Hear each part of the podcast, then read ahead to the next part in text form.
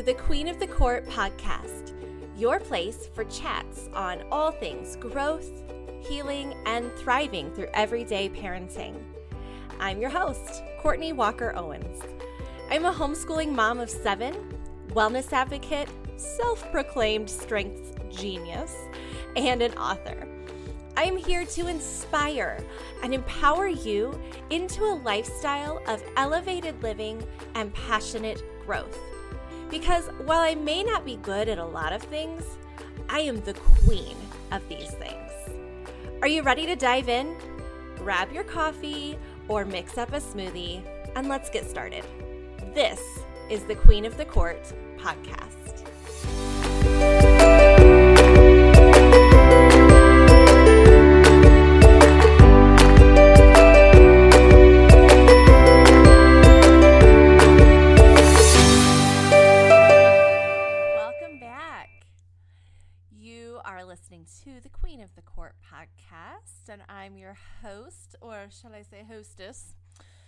I'm Courtney Owens. Hello. Nice to meet you. So today's episode, I'm actually kind of kind of excited about. Uh, we are going to talk. A couple weeks ago, we mentioned how we handle the toddler years. So, for those of you who do not know, I am a mom of seven. Yes, seven amazing kiddos. And something that people ask us frequently is how, like, we get all these friends, right, who they have little kids. And we did little kids for years and years and years. And our youngest is five at the time. Uh, we also, though, have teenagers. And so a lot of times our friends will ask us, you know, okay, teenagers, wow, that must be a lot. And they'll ask us questions and things like that. And so what we have learned is that teenagers are awesome, they're fantastic. So I'm going to talk to you a little bit about preteens, tweens, and teens. Oh my. oh my. This is not an area that I ever thought about. So, back before we had kids, this is actually one of the things that I loved was working with middle schoolers. So that was actually what my plan was for life is I was going to be a middle school English teacher. I love middle schoolers. I love how funny they are and weird. They're so strange. And I loved working with them. So in high school, I was a teacher assistant for a middle school girls PE class. So that was something that I did uh, for a credit in my senior year of high school. And I also worked with the younger kids at our church in our youth group. Michael was a youth sponsor before we started having babies. We honestly were convinced that like we would probably be working with teenagers at some point in our life. We thought that was as youth pastors. Uh, I thought that was going to be as a middle school English teacher, but it turns out it was probably just uh, God preparing us for being parents of these ages because they're not easy and they don't come easy to everyone. And I think that that's okay. And uh, everybody has strengths and weaknesses in parenting, as we know. But something that I think we can always be doing is growing, right? We can always be growing, we can always be getting better. So, I want to share with you kind of how we approach this age. And honestly, it's not a whole lot different. Sorry to admit it, it's not a whole lot different than how we handle the toddler years, the preschool years, right? We talked about your mindset surrounding that age a lot in that episode and about cursing your children with your words. Speaking out ahead of time that it's going to be terrible twos or three nagers. Oh, ah. They're not easy ages. But no age with children is easy. There is not a point when I'm like, oh, now we're good. Now we can sit back and relax. Honestly, I think the easy stage might have been when they were babies. They couldn't go anywhere, they couldn't talk, they couldn't, like, they just needed you, and it's really simple the things they need. They can't tell you what they need, but you can guess it's about five things, right? When you have babies, they either want to be fed, to be changed, or to sleep. Most likely it's those three things. I said five, but I don't even think there's that many. right? It's pretty simple. You just kind of, it's a process of elimination. and if it's outside of those things, you know, oh, we might have a problem. Let's, let's, you know, go down a list of possibilities. Do they have a rash? Do they, you know what I mean? Like maybe they're not feeling well. And for the most part, they might just want mom, right? They just might want you to hold them or snuggle with them. Honestly, I find babies to be the easiest because once we get past that, we get into the toddler years and the preschool years, and then they're in school, and then you're dealing with, you know, I'm right now dealing with like friend things with a five year old, and I've got other elementary age kids and it's just a lot it's a lot it's this constant like growing away from you but also needing you and it's it's never easy. It's never easy. But it can be fun. And it can be life-giving. It doesn't have to be miserable just because it's not easy right? So what i want to share with you is that from about the age of 10 through the teen years. Now, my oldest is 16, so I'm not here to tell you that I know everything about raising teenagers because we're just now getting into some stuff that's brand new. And we will be in that zone for the next three years while he's home with us. But I do think that there are things that I can share that might help some of you, especially if you are just now getting into kiddos of that age. And I think that the thing that people are so nervous about is we all have our experiences, right? We all remember what it was like to be 10, 12, 15, 16, 17, right? We remember what it's like. And so we put our stuff on our kids. And so I think that's the first thing we have to remember is to not do that. we have to remember that their life and their personality and their experience at these ages may be and should be different than ours. And so we can't project our expectations, our own experiences, or anything like that onto our kids. Let them have their own experience.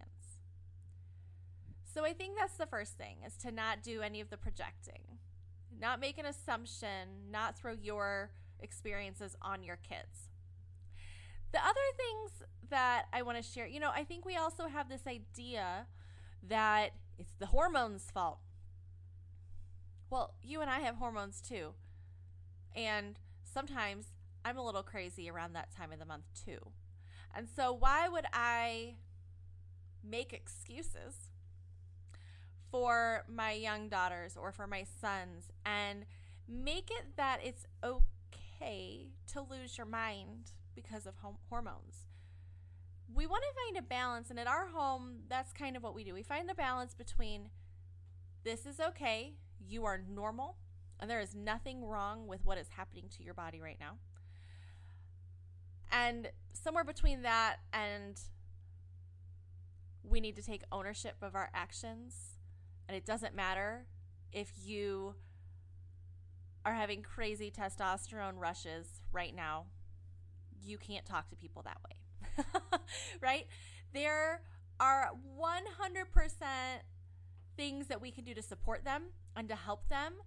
But I think that that's a big piece is helping them feel safe and secure and okay with the things that are changing in their body and helping them to also understand that they still have to take ownership.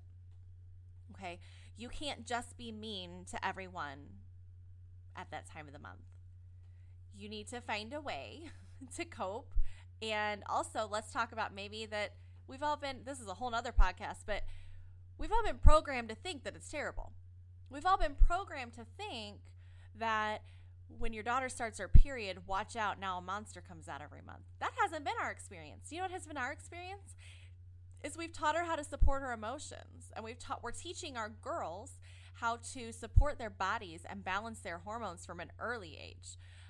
I have been doing things since they were little to ensure that they aren't exposed to toxins that could disrupt the hormone balance in their body, to make sure that they aren't eating foods that are high in estrogens that are going to cause a crazy surges in their body certain times of the month.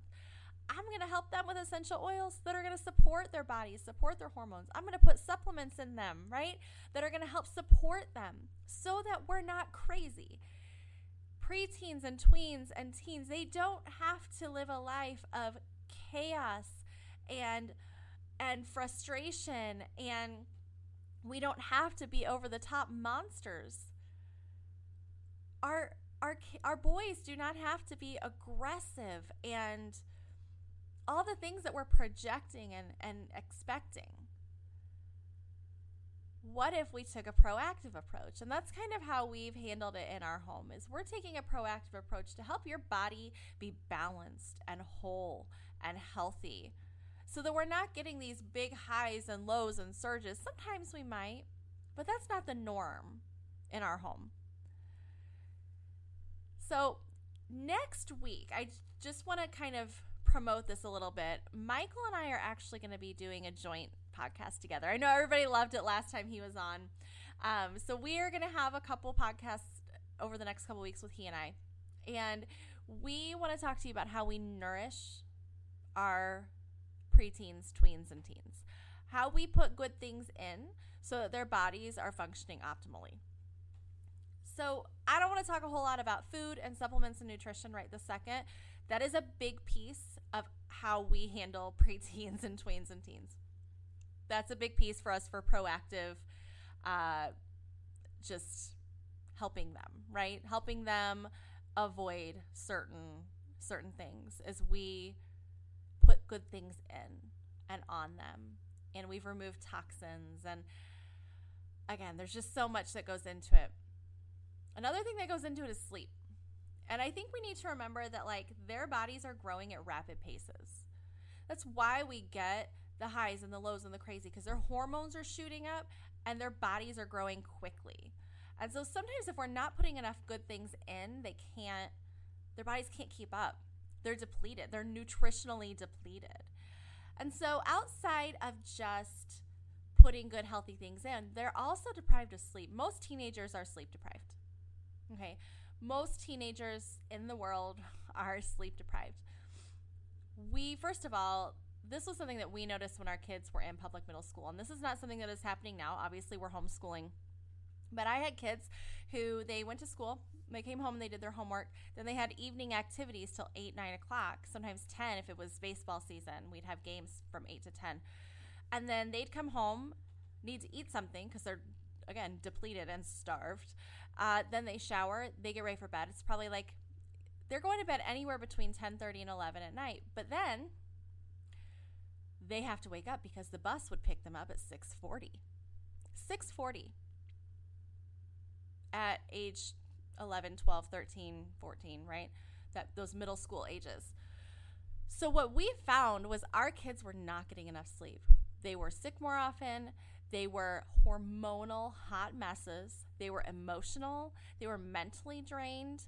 They weren't growing, actually. You know what happened is we pulled them home, we brought them back, we started prioritizing sleep. And our son snapped out of depression. Our daughter had a growth spurt. Their mental capacity increased. We stopped the sobbing mess after school every day. They were tired.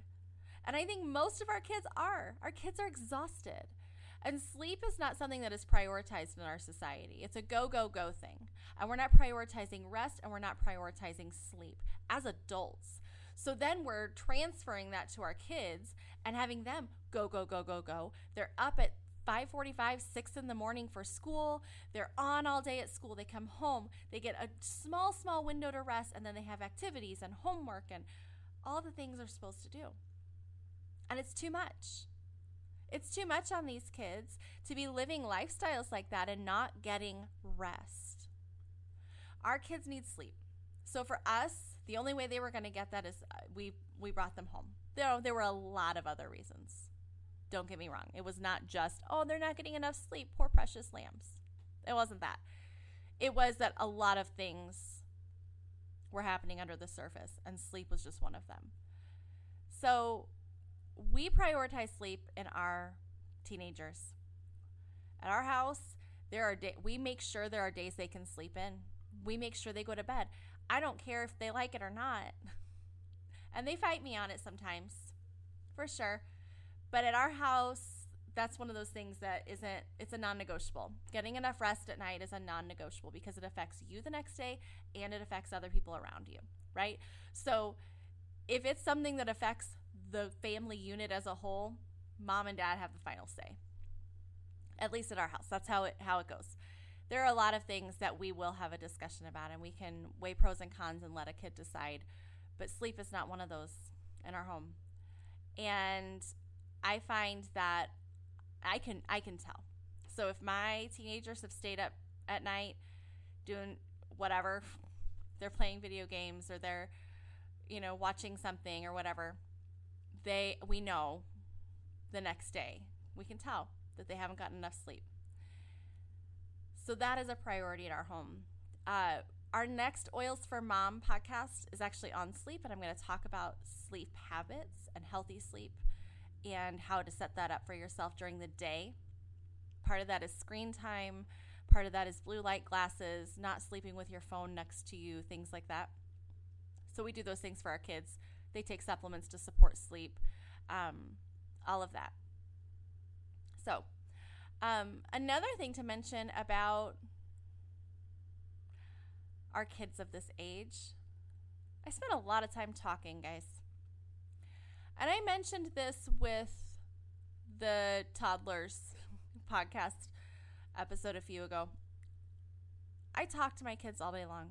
And I've talked to my kids since they were one, two, and three. And it isn't something that stops once they're preteens and teens. In our house, it increases.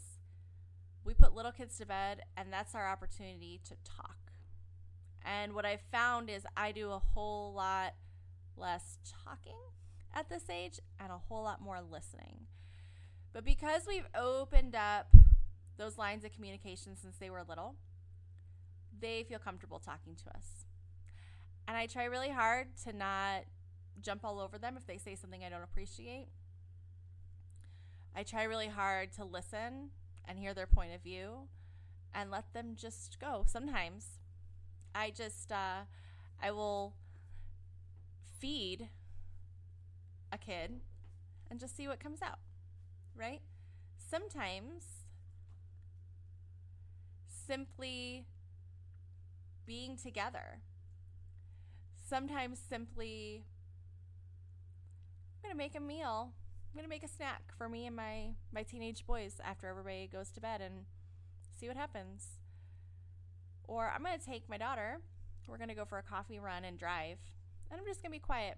Maybe ask her one question and see what comes out. That has been the strategy for us for several years now.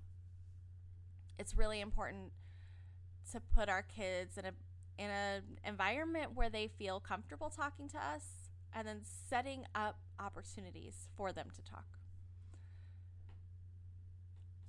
It's something that I'm starting to do with my 10 and 11 year old. We just get ourselves into environments where they feel safe and they just say things, and I get to listen. And then when they're done, I can share my opinion or my thoughts. We just did this last night with our 16 year old. Came home. We had talked in the car a little bit. And then by the time we got home, Dad and I sat with him and we got to kind of share our heart on the conversation and on that topic. We kicked other people out of the room, so it was something we could really dig into with him. At one point, we let our daughter come in because it was things that we thought maybe would help her as well. We just talk a lot. We listen a lot. We treat our kids like people. And I think that that's something I just did innately that I know not everybody does, that I know not everybody has conversations with their kids. Uh, it was important to me. My parents talked to me. My parents were open with me about some things. There were other things that I wish they had talked more about and we've discussed that now as I'm an adult and have my own kids. Like, I wish I had felt more comfortable to talk to them about my relationships. I wish that it hadn't been a no, no, no, you don't need a boyfriend. We're not going to talk about that and brush it under the rug. Because every preteen and teen has feelings like that, right? And not brushing those things under the rug and pretending they don't exist, but being open and willing to have conversations. I think it's important.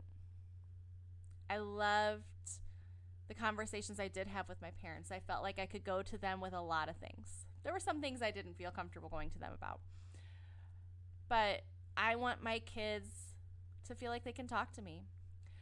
I don't want them to feel like they're in trouble all the time. I want them to feel like it's open. And as long as they are open with me and don't hide things from me, I will always listen and I will always support them and I will always help them. Because what I don't want to do is down the road, they're in a situation and they need help. And they need me to come pick them up. Or they need help to get out of a situation that they've maybe gotten themselves into. And I don't ever want them to feel stuck or like they don't have options or like I won't come help them, rescue them. I want them to feel that connection to me. And I don't want them to feel like they would be in trouble if they called me. We've made it very clear to our kids if you ever are in a situation that you need us, you will not be in trouble. It's a safe space. Please don't catch me off guard. Please don't surprise me with information that I don't have, right? Like, don't hide things from us. When you hide things from us, we can't help you. And I remember my mom saying that to me, and I didn't understand. As an adult now, I get it. And so I've actually been able to help my kids understand it now using my own examples from my life of, you know, I hid these things from my parents. And when I needed them, they were there. But there were some things they couldn't protect me from because I had withheld that part of my life from them. And so I want there to always be that open line of communication with my teenagers that that I'm an, I'm an open book. And I am there's no judgment here. They know the hard things that their dad and I walked through. They know our stories. And they know that there's no judgment from us. And that as long as you don't hide things, I can always help you and I can always protect you. But as soon as those lines of communication get shut, You've you've blocked out your covering. You've blocked out your person. You've you've blocked out the person who can help and rescue and and protect. So, our goal is always to keep keep that relationship very very open. We're getting into things like relationships and we're getting into future plans with our kids and I have no idea what I'm doing and I'm taking it a day at a time. And that's scary because I am someone who is a planner. And I felt like I knew what I was doing for the most part, or could figure it out at least. It's been a long time since I've felt like I had to figure things out.